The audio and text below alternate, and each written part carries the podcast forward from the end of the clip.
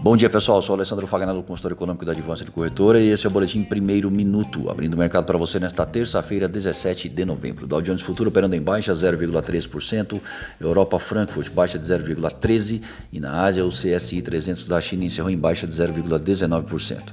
O comportamento do dólar ante as principais moedas no exterior é de baixa de 0,22%. No Brasil, sai a segunda prévia de novembro do índice de preços ao consumidor semanal referente às capitais. Na zona do euro, Christine Lagarde, presidente do BCE, participa em evento da Bloomberg às 13 horas.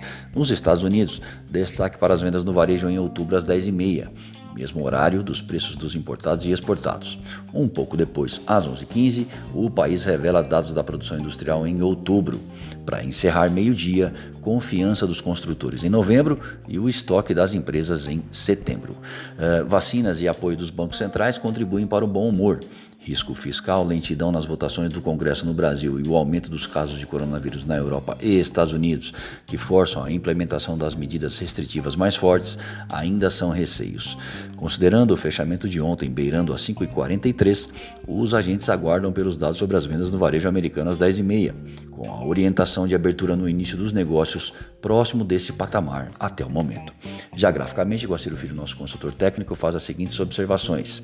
Para o dólar, a mínima do dia no dólar desvalorizou a taxa até 5,3683. Porém, ao longo do pregão, esse movimento perdeu força, performando queda de apenas 0,45% e taxa de 5,43. O gráfico do dólar esboça um martelo de baixa, o que expressa o aumento da força vendedora, algo que não ocorreu na semana passada.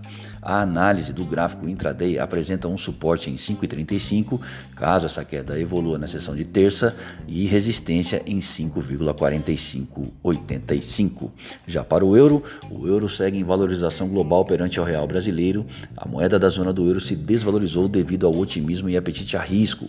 Com queda de 0,43% e taxa de 6,43, a moeda apresenta resistência em 6,52 e suporte em 6,25.